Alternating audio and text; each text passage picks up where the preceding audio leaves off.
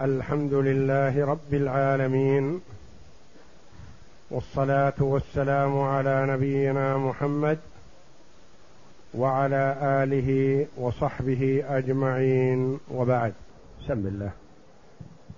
بسم الله الرحمن الرحيم. قال المؤلف رحمه الله تعالى فصل وفي الحلاق والتقصير روايتان إحداهما ليس بنسك إنما هو استباحة محظور لأنه محرم في الإحرام فلم يكن نسكا كالطيب. ولأن النبي صلى الله عليه وسلم أمر أبا موسى أن يتحلل بطواف وسعي ولم يذكر حلقا ولا تقصيرا. والثانية هو نسك وهو أصح لقول الله تعالى لتدخلن المسجد الحرام إن شاء الله آمنين محلقين رؤوسكم ومقصرين.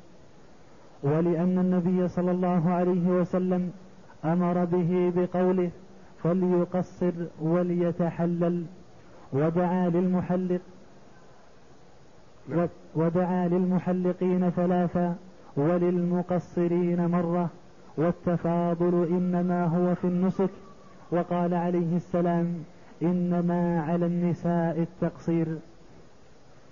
قول المؤلف رحمه الله تعالى فصل وفي الحلاق والتقصير روايتان.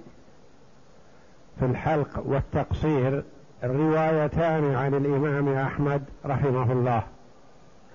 هل هما نسك؟ أهما واجبان؟ أم أنهما استباحة محظور؟ استباحة المحظور يعني انتهاء المنع. مثل الطيب ممنوع وقت الإحرام فإذا انتهى الإحرام له أن يتطيب لكن ما يؤمر بأن يتطيب والطيب نسك. الطيب ليس بنسك. الحلق والتقصير قالوا يحتمل أنه نسك ويحتمل أنه استباحة محظور وهما روايتان عن الإمام أحمد.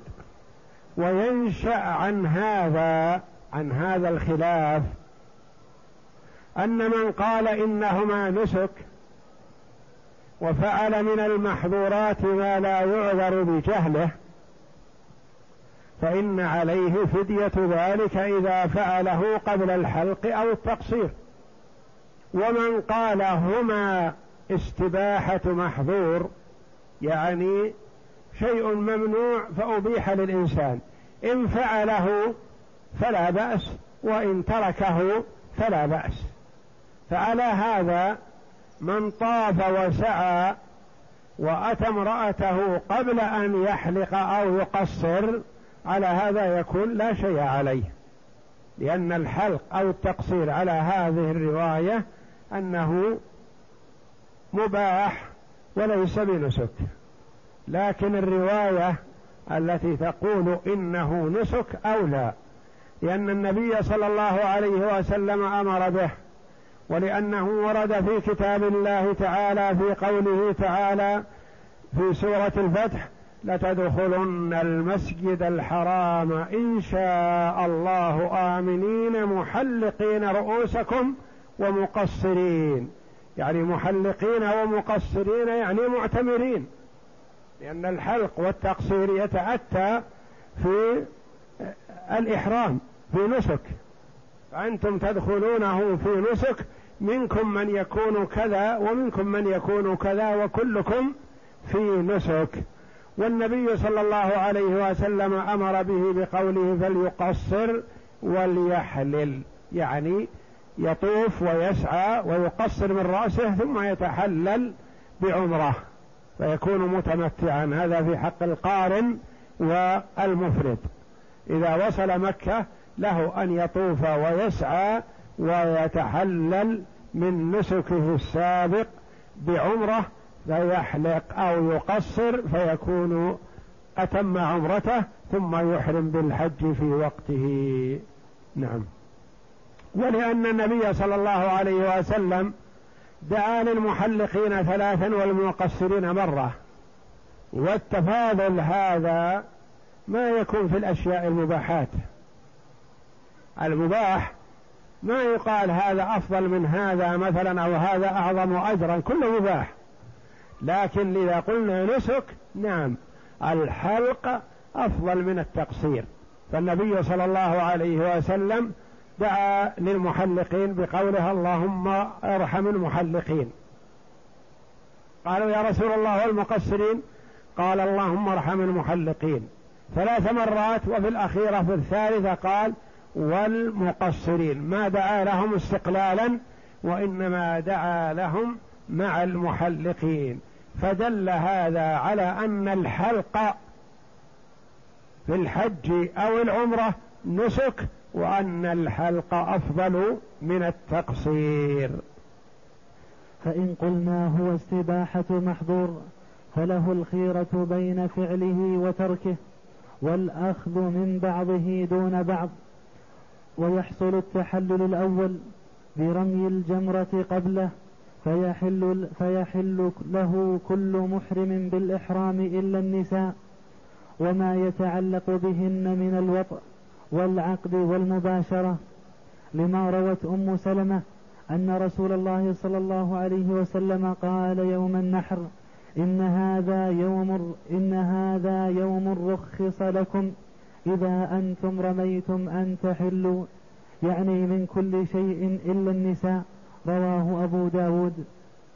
وإذا قلنا هو السباحة محظور يعني أن الحلق أو التقصير استباحة محظور. فللمرء إذا أتى بالعمرة أو الحج أن يحلق أو يقصر أو لا يفعل شيء من هذا. أو يحلق رأسه كله أو بعضه. أو يقصر من جانب من جوانب رأسه أو منه كله.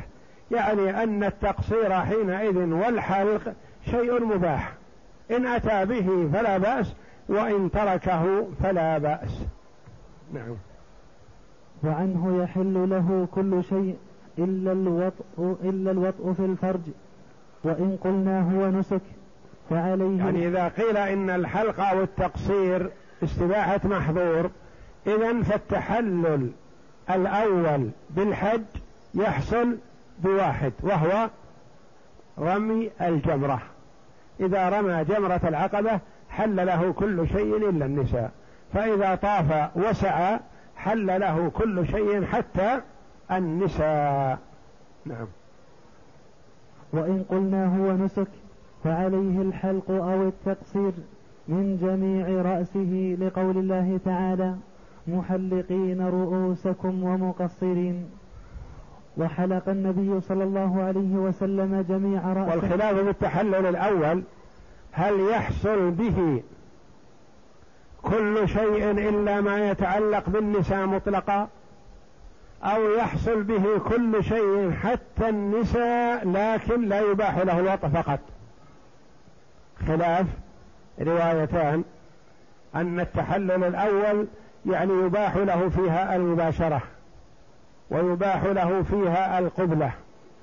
ولكن الرواية المقدمة أنها لا تبيح شيئا مما يتعلق بالنساء لا الوطء ولا المباشرة ولا القبلة ولا العقد ولا الاستمتاع بأي نوع من أنواع الاستمتاع.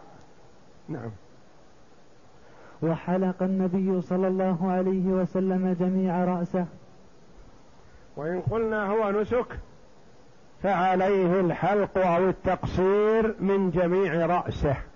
يعني على القول بأن الحلق والتقصير نسك ما يكفي أن يأخذ من جانب من جوانب الرأس. لأن الحلق أو التقصير قال العلماء هو بمثابة المسح. المتوضئ لو مسح ما فوق أذنه مثلا من رأسه هل يكفيه؟ لا يكفيه لأن الله جل وعلا قال وامسحوا برؤوسكم. والباء للإلصاق يعني بالرأس كله. فكذلك التقصير يلزم أن يكون من مجموع الرأس لا من جميعه. ما معنى قولنا من مجموعه لا من جميعه؟ يعني يعمم المسح. ولا يلزم أن يمسح كل شعرة بعينها. من مجموع الشعر لا من جميعه. لو قلنا جميعه للزم أن يمسح كل شعره. الشعرة التي تكون مختفية تحت الشعر إذا لم تمسح أو لم تقصر منها معناه ما تم التقصير. ولا يلزم هذا بل المسح والتقصير من مجموع الشعر. لا يلزم التقصير أن يكون من جميعه. نعم. وحلق النبي صلى الله عليه صلى الله عليه وسلم جميع رأسه وعنه يجزئ بعضه كالمسح ويقصر قدر الأنملة لأن ابن عمر قال ذلك وإن أخذ والمسح حتى عند من يقول إنه نسك التقصير والحلق نسك فيه روايتان هل يلزم أن يأخذ منه كله؟ أم يكفي من جانب من الجوانب؟ قولان وبعض العلماء يرى أنه إذا أخذ ولو من جانب واحد من جوانب رأسه صح. فمعنى هذا أنه إذا جاء المرء وقال أنا قصرت لكن من جانب أو من جانبين فقط نقول له يكفيك إن شاء الله. آخر جاء يقول كيف التحلل بالتقصير؟ نقول قصر من مجموع شعرك. يقول قصر من جانب؟ نقول لا. قصر منه كله. ما دام أنه يسأل عن ماذا يعمل ندله إلى الأكمل. وأما إنسان فعل وانتهى نقول يلزمك هدي؟ لا. نقول يجزئك إن شاء الله. نعم. والتقصير ولو قل. يعني التقصير ولو قدر أنملة وأقل من أنملة يكفي. وهذا في حق من عليه شعر. أما من ليس مع في رأسه شعر فلا يلزم شيء. ولا يتحلل بأخذ شيء من لحيته. ولا بشيء من شاربه. لأن التحلل بالأخذ من شعر الرأس فقط. نعم. ويقصر قدر الأنملة لأن ابن عمر قال ذلك. وإن أخذ أقل من ذلك جاز لأن الأمر به مطلق ولا يحصل التحلل الأول إلا به مع الرمي لقول النبي صلى الله عليه وسلم وليقصر وليتحلل. والأولى حصول التحلل بالرمي وحده لحديث أم سلمة وعن ابن عباس مثله. يقول إن التحلل المؤلف رحمه الله يرجح أن التحلل بالرمي وحده يكفي ولا يلزم أن يقصر أو يحلق. نعم. وإن أخر الح وإن أخر الحلاق إلى آخر أيام النحر جاز لأن تأخير النحر جائز. وهو مقدم على الحلق فالحلق أولى. فلو أخر التحلل بالتقصير من يوم العيد أخره عن يوم العيد إلى اليوم الثالث عشر جاز بلا إشكال ولا خلاف. فإن أخره عن اليوم الثالث عشر فهل يلزمه هدي أو لا؟ نعم. وإن أخره عن ذلك ففيه روايتان إحداهما عليه دم لأنه ترك النسك في وقته فأشبه تأخير الرمي. قالوا كمن ترك الرمي إلى اليوم الثالث عشر ولم يرمي؟ ما نقول له ارم في اليوم الرابع عشر. ترك الحلق أو التقصير إلى اليوم الثالث عشر ولم يحلق ولم يقصر. وجاء اليوم الرابع عشر يقولون فات وقت الحلق أو التقصير وال والرواية الثانية أن وقته موسع. يختلف عن وقت الرمي لأن الرمي محدد وأما الحلق والتقصير فمطلق. نعم. والثانية لا شيء عليه سوى فعله لأن الله تعالى بين أول وقته بقوله تعالى ولا تحلقوا رؤوسكم حتى يبلغ الهدي محله ولم يبين آخرة ولأنه لو أخر الطواف لم يلزمه إلا فعله. فالحلق أولى. قال جماعة إذا أخر الحلق عن اليوم الثالث عشر فات محله ولزمه هدي. الرواية الثانية والقول الآخر أنه يفعله ولا يلزمه شيء لأن الحلق أو التقصير ما حدد الله جل وعلا وقت أوله وآخره وإنما بين لنا أوله. وأطلق لنا آخرة فمعناه لو تركه أياما فلا بأس. مثل الطواف. والطواف ركن من أركان الحج. لو لم يطف إلا في آخر شهر من الحجة أو في أول شهر محرم فطوافه صحيح. فكذلك الحلق أو التقصير. نعم. ويستحب لمن حلق أن يأخذ من شاربه وأظفاره لأن النبي صلى الله عليه وسلم لما حلق رأسه قلم أظفاره. يستحب لمن حلق أو قصر من رأسه الذي أتى بنسك أن يكمل تهيئه وتحسنه بالأخذ من أظافره والأخذ من شاربه لأنه نهي عن أخذ شيء من هذه وقت الإحرام فإذا انتهى الإحرام أخذ من هذه لتخفيفها. نعم. ولا بأس أن يتطيب لقول عائشة طيبت رسول الله صلى الله عليه وسلم لحرمه حين أحرم ولحله حين أحل قبل أن يطوف بالبيت متفق عليه. ولا بأس أن يتطيب ما قال يشرع أو يسن. الطيب جائز ولا يقال إن الطيب من الأشياء التي تتعلق بالنساء فلا يتطيب إلا إذا تحلل التحلل الكامل بل له أن يتطيب لقول عائشة رضي الله عنها بأنها طيبت النبي صلى الله عليه وسلم حينما أراد الدخول في النسك قبل أن يحرم عند إحرامه. وطيبته عند حله يعني عندما تحلل التحلل الأول قبل أن يطوف بالبيت الذي هو طواف الإفاضة. نعم. فصل. ويسن أن يخطب الإمام يوم النحر بمنى خطبة يعلمهم فيها الإفاضة والرمي والمبيت بمنى وسائر مناسكهم.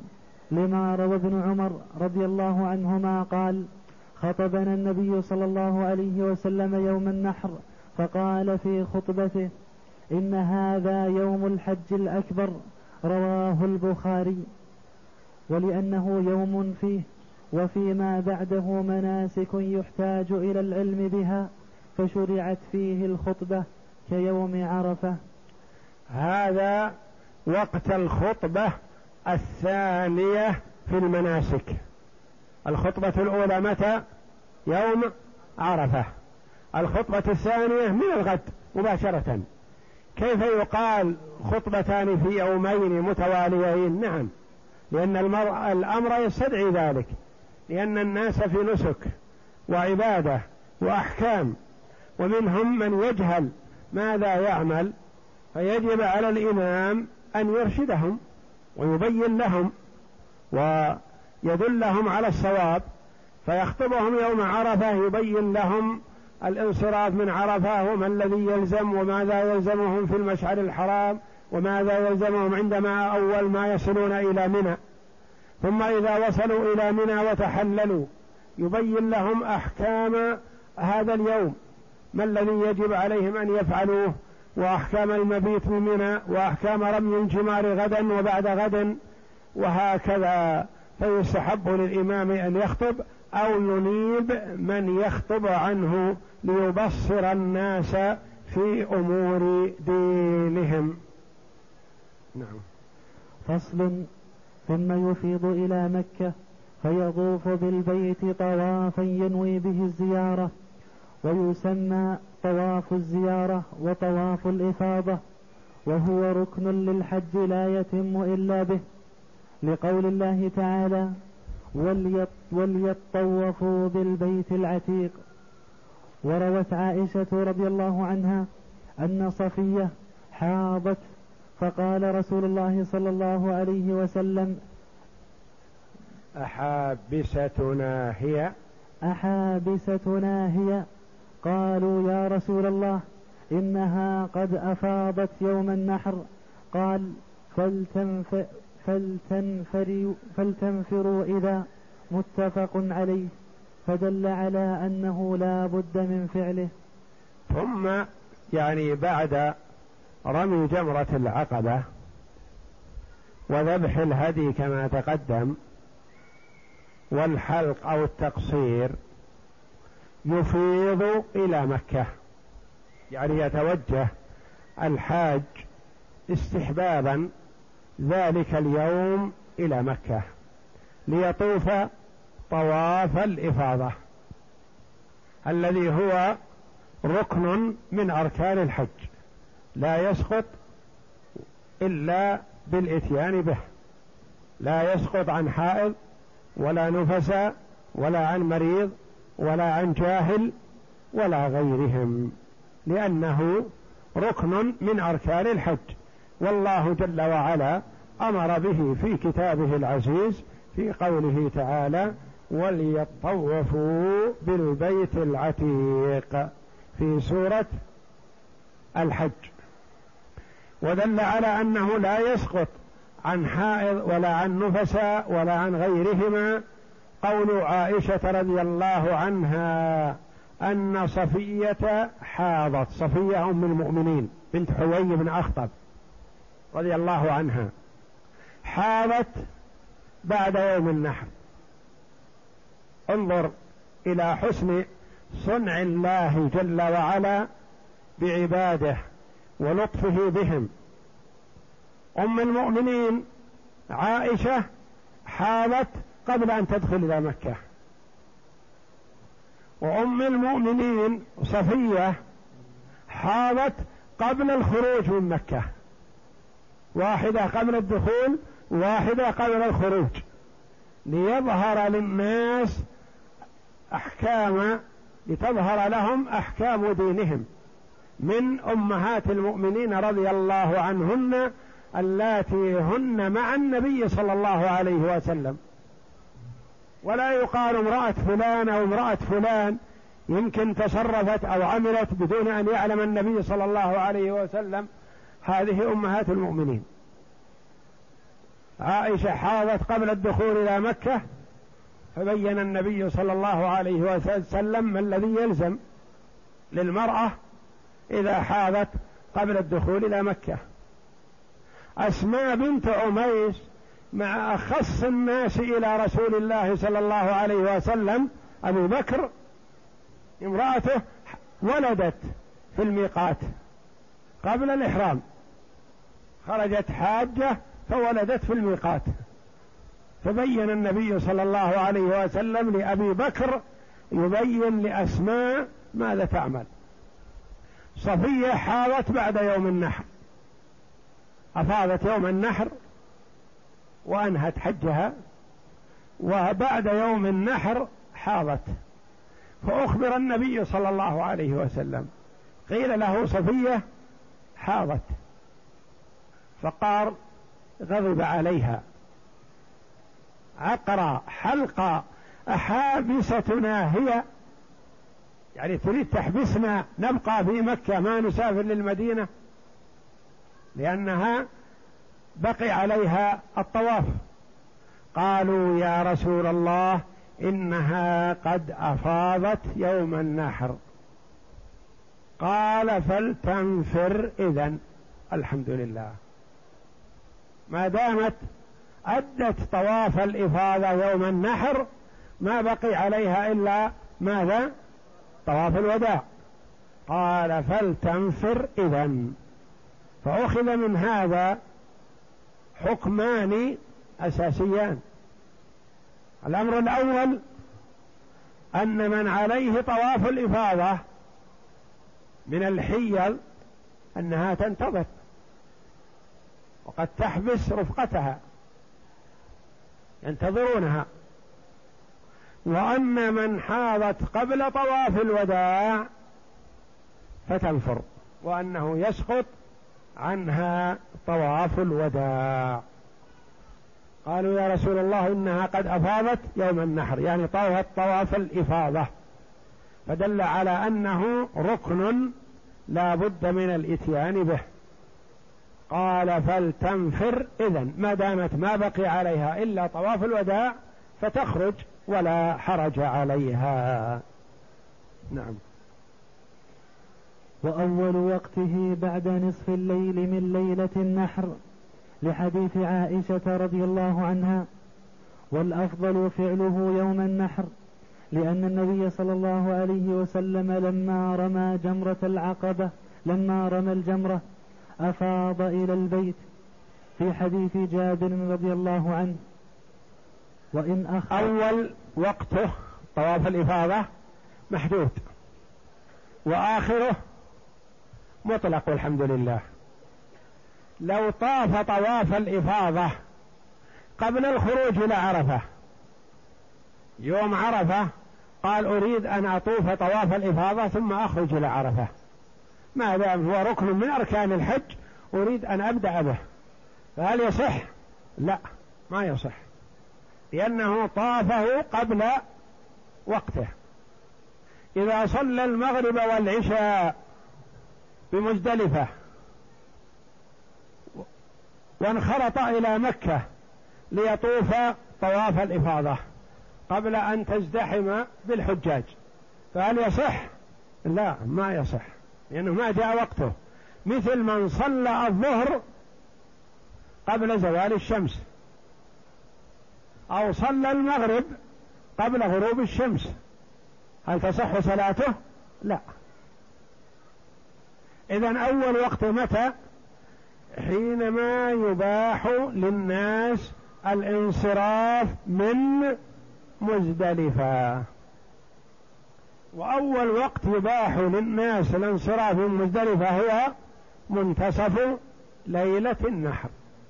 لذلك أن النبي صلى الله عليه وسلم رخص للضعفة أن ينصرفوا من مزدلفة بعد منتصف الليل.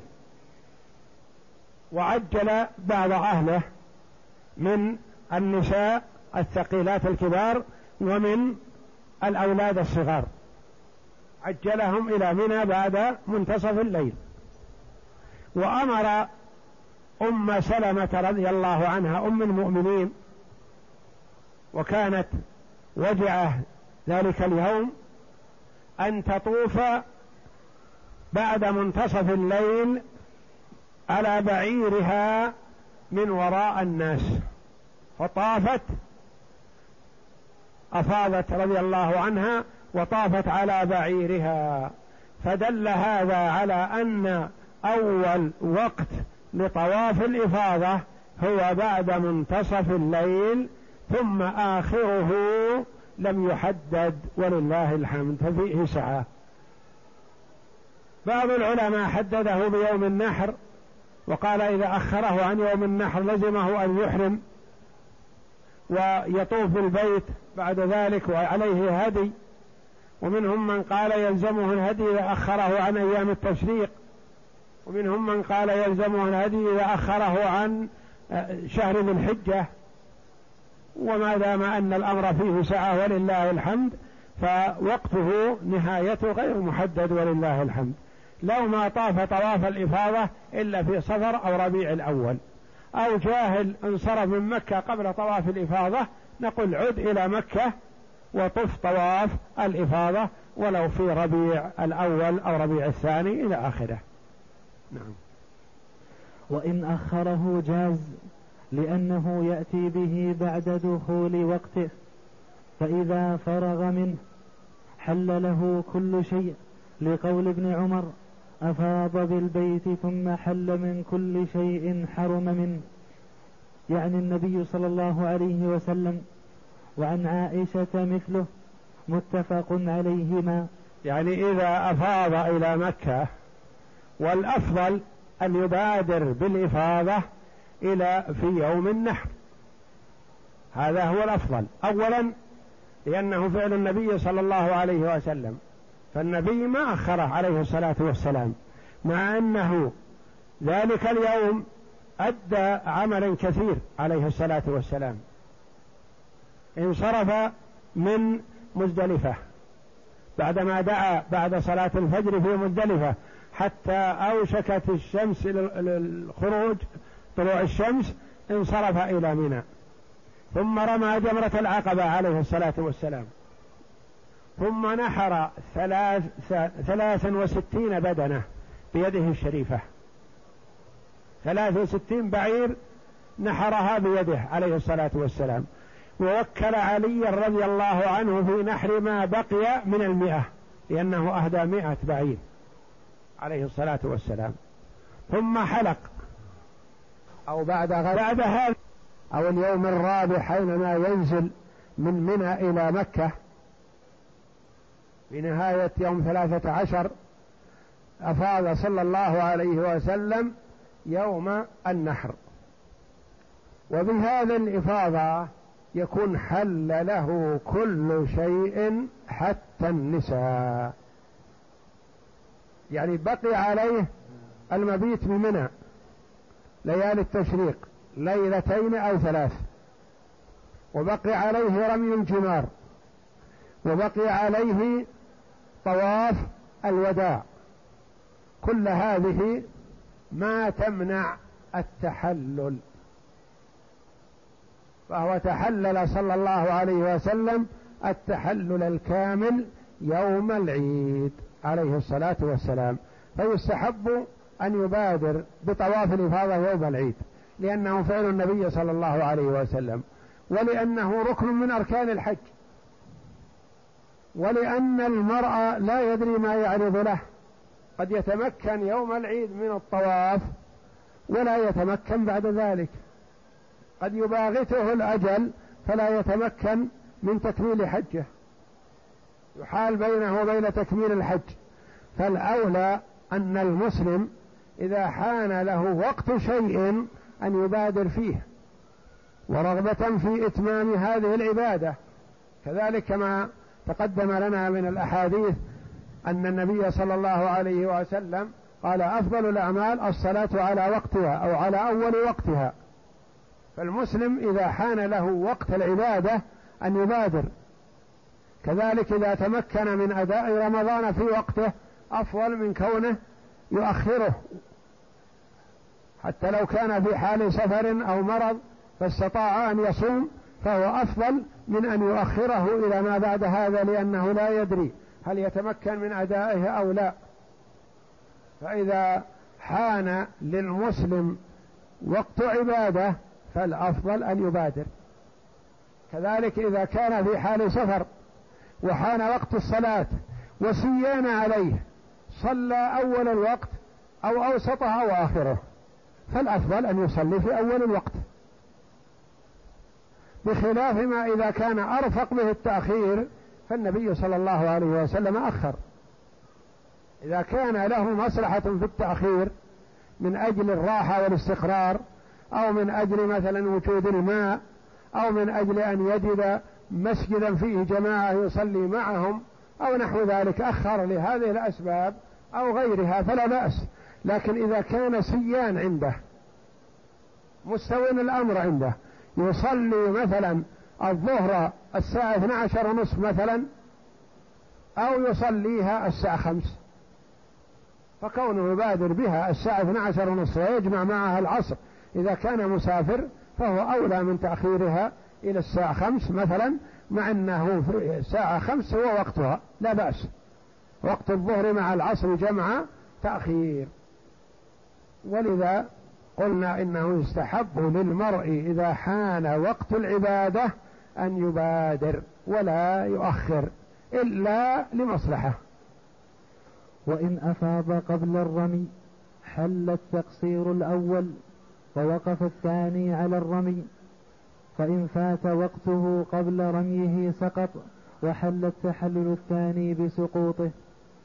وهذا في حق من سعى مع طواف القدوم أما من لم يسعى فعليه أن يسعى بعد طواف الزيارة ويقف التحلل الثاني على السعي. السعي ركن من أركان الحج كالطواف.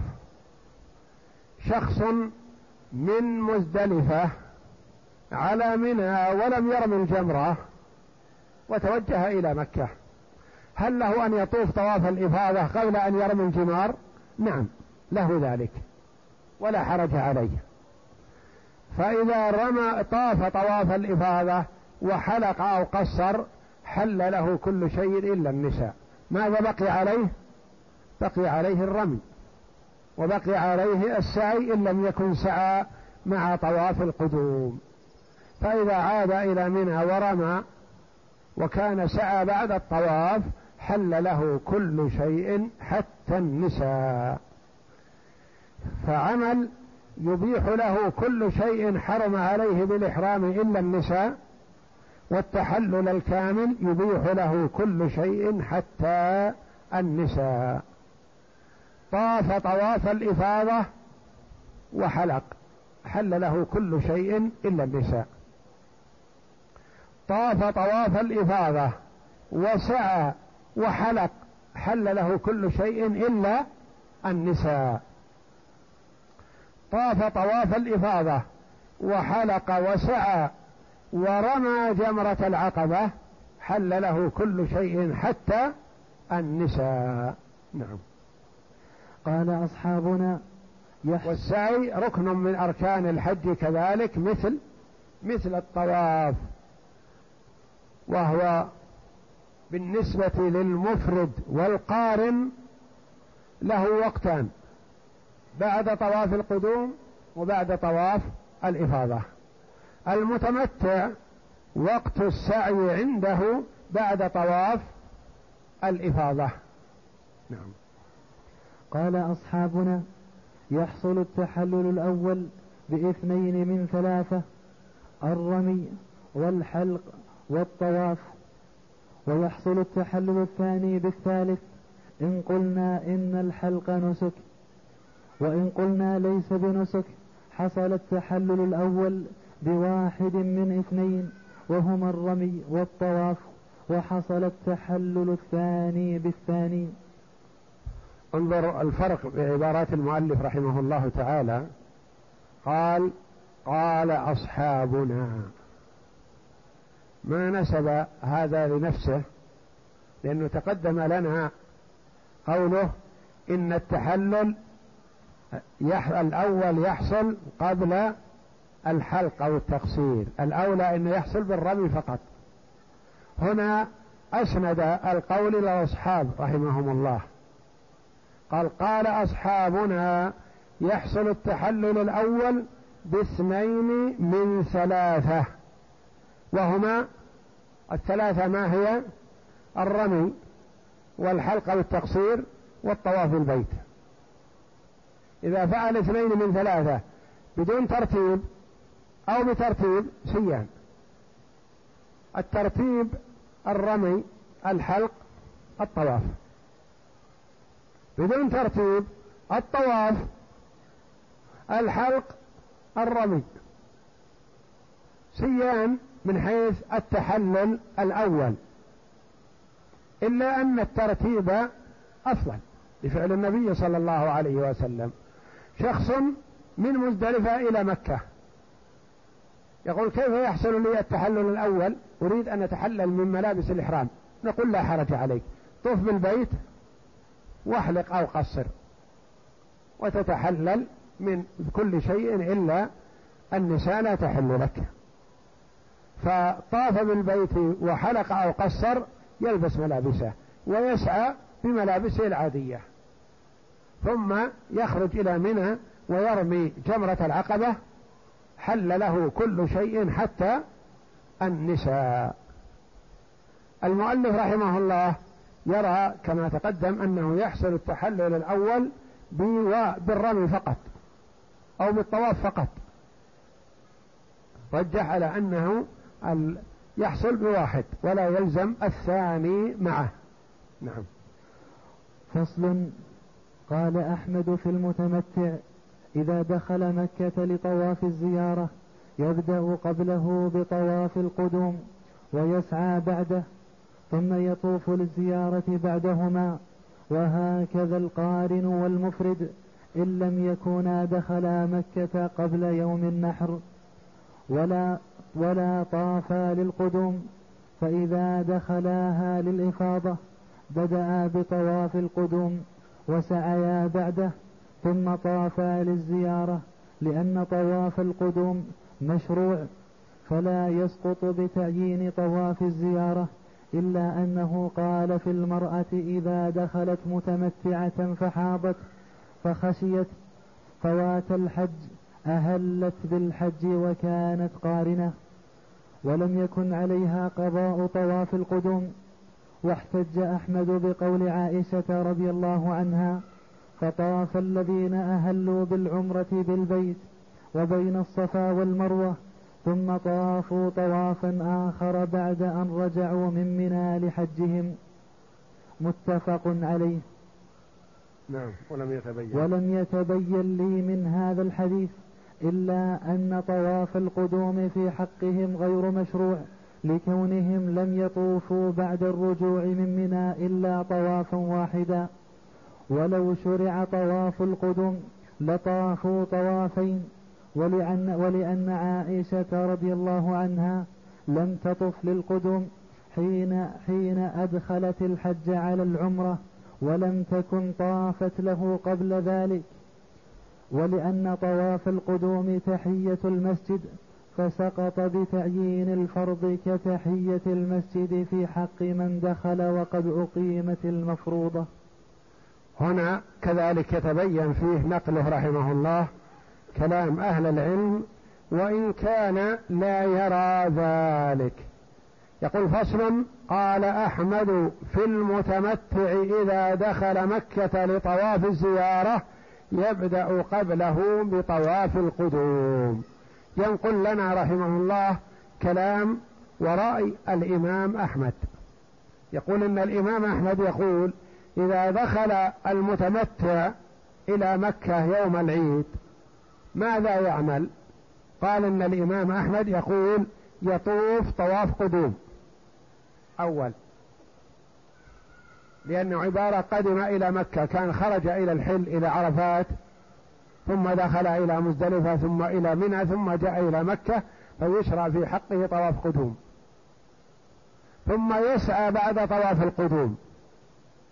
ثم يعود ويطوف طواف الإفاضة. أو طواف الزيارة. طواف الإفاضة يسمى طواف الإفاضة وطواف الزيارة. يقول المؤلف رحمه الله ولم يظهر لي هذا توجهه لأن طواف القدوم سنة في حق من ليس عليه واجب.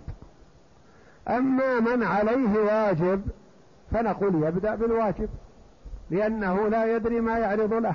كيف نقول له طف طواف سنة ثم اسعى ثم ارجع وطف طواف الفرض؟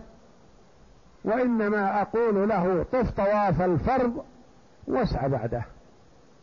وطواف القدوم يدخل ضمن طواف الإفاضة. مثل تحية المسجد بالنسبة لمن دخل المسجد وقد أقيمت الصلاة. هذا دخل قبل إقامة الصلاة. نقول يشرع له أن يصلي تحية المسجد ركعتين. الآخر دخل بعدما أقيمت الصلاة. نقول يلزمك أن تدخل مع الإمام. ما يجوز لك أن تنفرد وتصلي.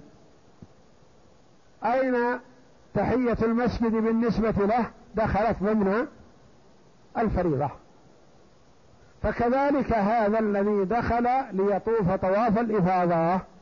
يطوف طواف الإفاضة ويدخل طواف القدوم ضمن طواف الإفاضة. وهذا هو الذي رجحه المؤلف رحمه الله في قوله ولم يتبين لي من هذا الحديث إلا أن طواف القدوم في حقهم غير مشروع. وهم مشروع في حقهم. حقهم أن يطوفوا طواف الإفاضة. لا يبدأوا بالنفل ووجب على وقد وجب عليهم الفرض وحان وقته. يؤد الفرض. فصل يوم الحج الأكبر يوم النحر لما تقدم من حديث ابن عمر سمي بذلك لكثرة أفعال الحج فيه فإنه يفعل فيه ستة أشياء الوقوف في المشعر الحرام ثم الإفاضة منه إلى منى ثم الرمي ثم النحر ثم الحلق ثم طواف الزيارة. هذا في يوم الحج الأكبر الذي هو يوم العيد يوم النحر هو يوم الحج الأكبر. ولما سمي بهذا الاسم؟ سمي به والله أعلم لكثرة الأعمال فيه لأن جل أعمال الحج تجتمع في هذا اليوم العظيم. أكثرها يجتمع في هذا اليوم العظيم. فسمي يوم الحج الأكبر. فإنه يفعل فيه ستة أشياء. أولها الوقوف في المشعر الحرام. متى؟ بعد صلاة الفجر إلى ما قبل طلوع الشمس. هذا من عمل يوم العيد. الوقوف في المشعر الحرام والدعاء. ثم الإفاضة منه إلى منى التوجه إلى منى هذا نسك. ثم رمي الجمرة جمرة العقبة. ثم النحر ثم الحلق أو التقصير ثم الطواف بالبيت. والسعي لمن عليه سعي. كل هذه الأعمال في هذا اليوم. يوم عرفة يوم عظيم لكن ما فيه إلا الوقوف بعرفة فقط. يوم الحادي عشر من أيام التشريق ومن الأيام الفاضلة لكن ما فيه إلا رمي الجمار وهو يوم القر الناس يستقرون يستريحون. في منى ما عندهم إلا رمي الجمار بعد الظهر. أما يوم العيد فتجتمع فيه أعمال جليلة وكثيرة ومن أماكن متعددة من المشعر الحرام إلى منى إلى البيت الحرام. تنقلات وأعمال كلها تجتمع في هذا اليوم فلهذا سمي يوم الحج الأكبر. سماه الله جل وعلا في كتابه العزيز ومحمد صلى الله عليه وسلم في سنته المطهرة. نعم. والسنة ترتيبها هكذا لأن النبي صلى الله عليه وسلم رتبها في حديث جابر وغيره. والسنة ترتيبها هكذا يعني كما سردها الستة الأشياء. السنة ترتيبها أولا الدعاء في المشعر الحرام ثم الإفاضة من المشعر الحرام إلى منى هذا أفضل من أن يفيض إلى مكة. يفيض إلى منى ثم يرمي الجمار ثم ينحر إن كان عنده هدي أو عليه هدي ثم يحلق أو يقصر ثم يفيض إلى مكة فيطوف ويسعى إن كان عليه ساعي. هذا هو أفضل الترتيب. فإن قدم شيئا على شيء فلا حرج والحمد لله. من المشعر الحرام أفاض إلى مكة وطاف وسعى. لا حرج. من المشعر الحرام أفاض إلى منى ولم يرمي. حلق. حلق وذهب إلى مكة ليطوف ولم يرمي. لا حرج.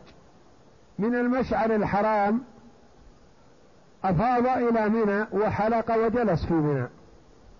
وبعد الظهر توجه إلى مكة وطاف وسعى ثم رجع بعد العصر إلى منى ورمى جبرة العقبة. لا حلق لا حرج والحمد لله. إنما الأفضل أن يرتبها فإن لم يرتب فلا حرج في تقديم شيء على شيء يوم النحر وهذا من لطف الله جل وعلا بعباده. لأن الأعمال متعددة. ويجهل كثير من الناس ترتيبها. يرى أناسا يطوفون مثلا فطاف مثلهم. رأى ناسا يسعون فسعى معهم. رأى ناسا ينحرون فنحر قبل أن يرمي وقبل أن يحلق ويقصر ما يدري. مثلا نحر معهم.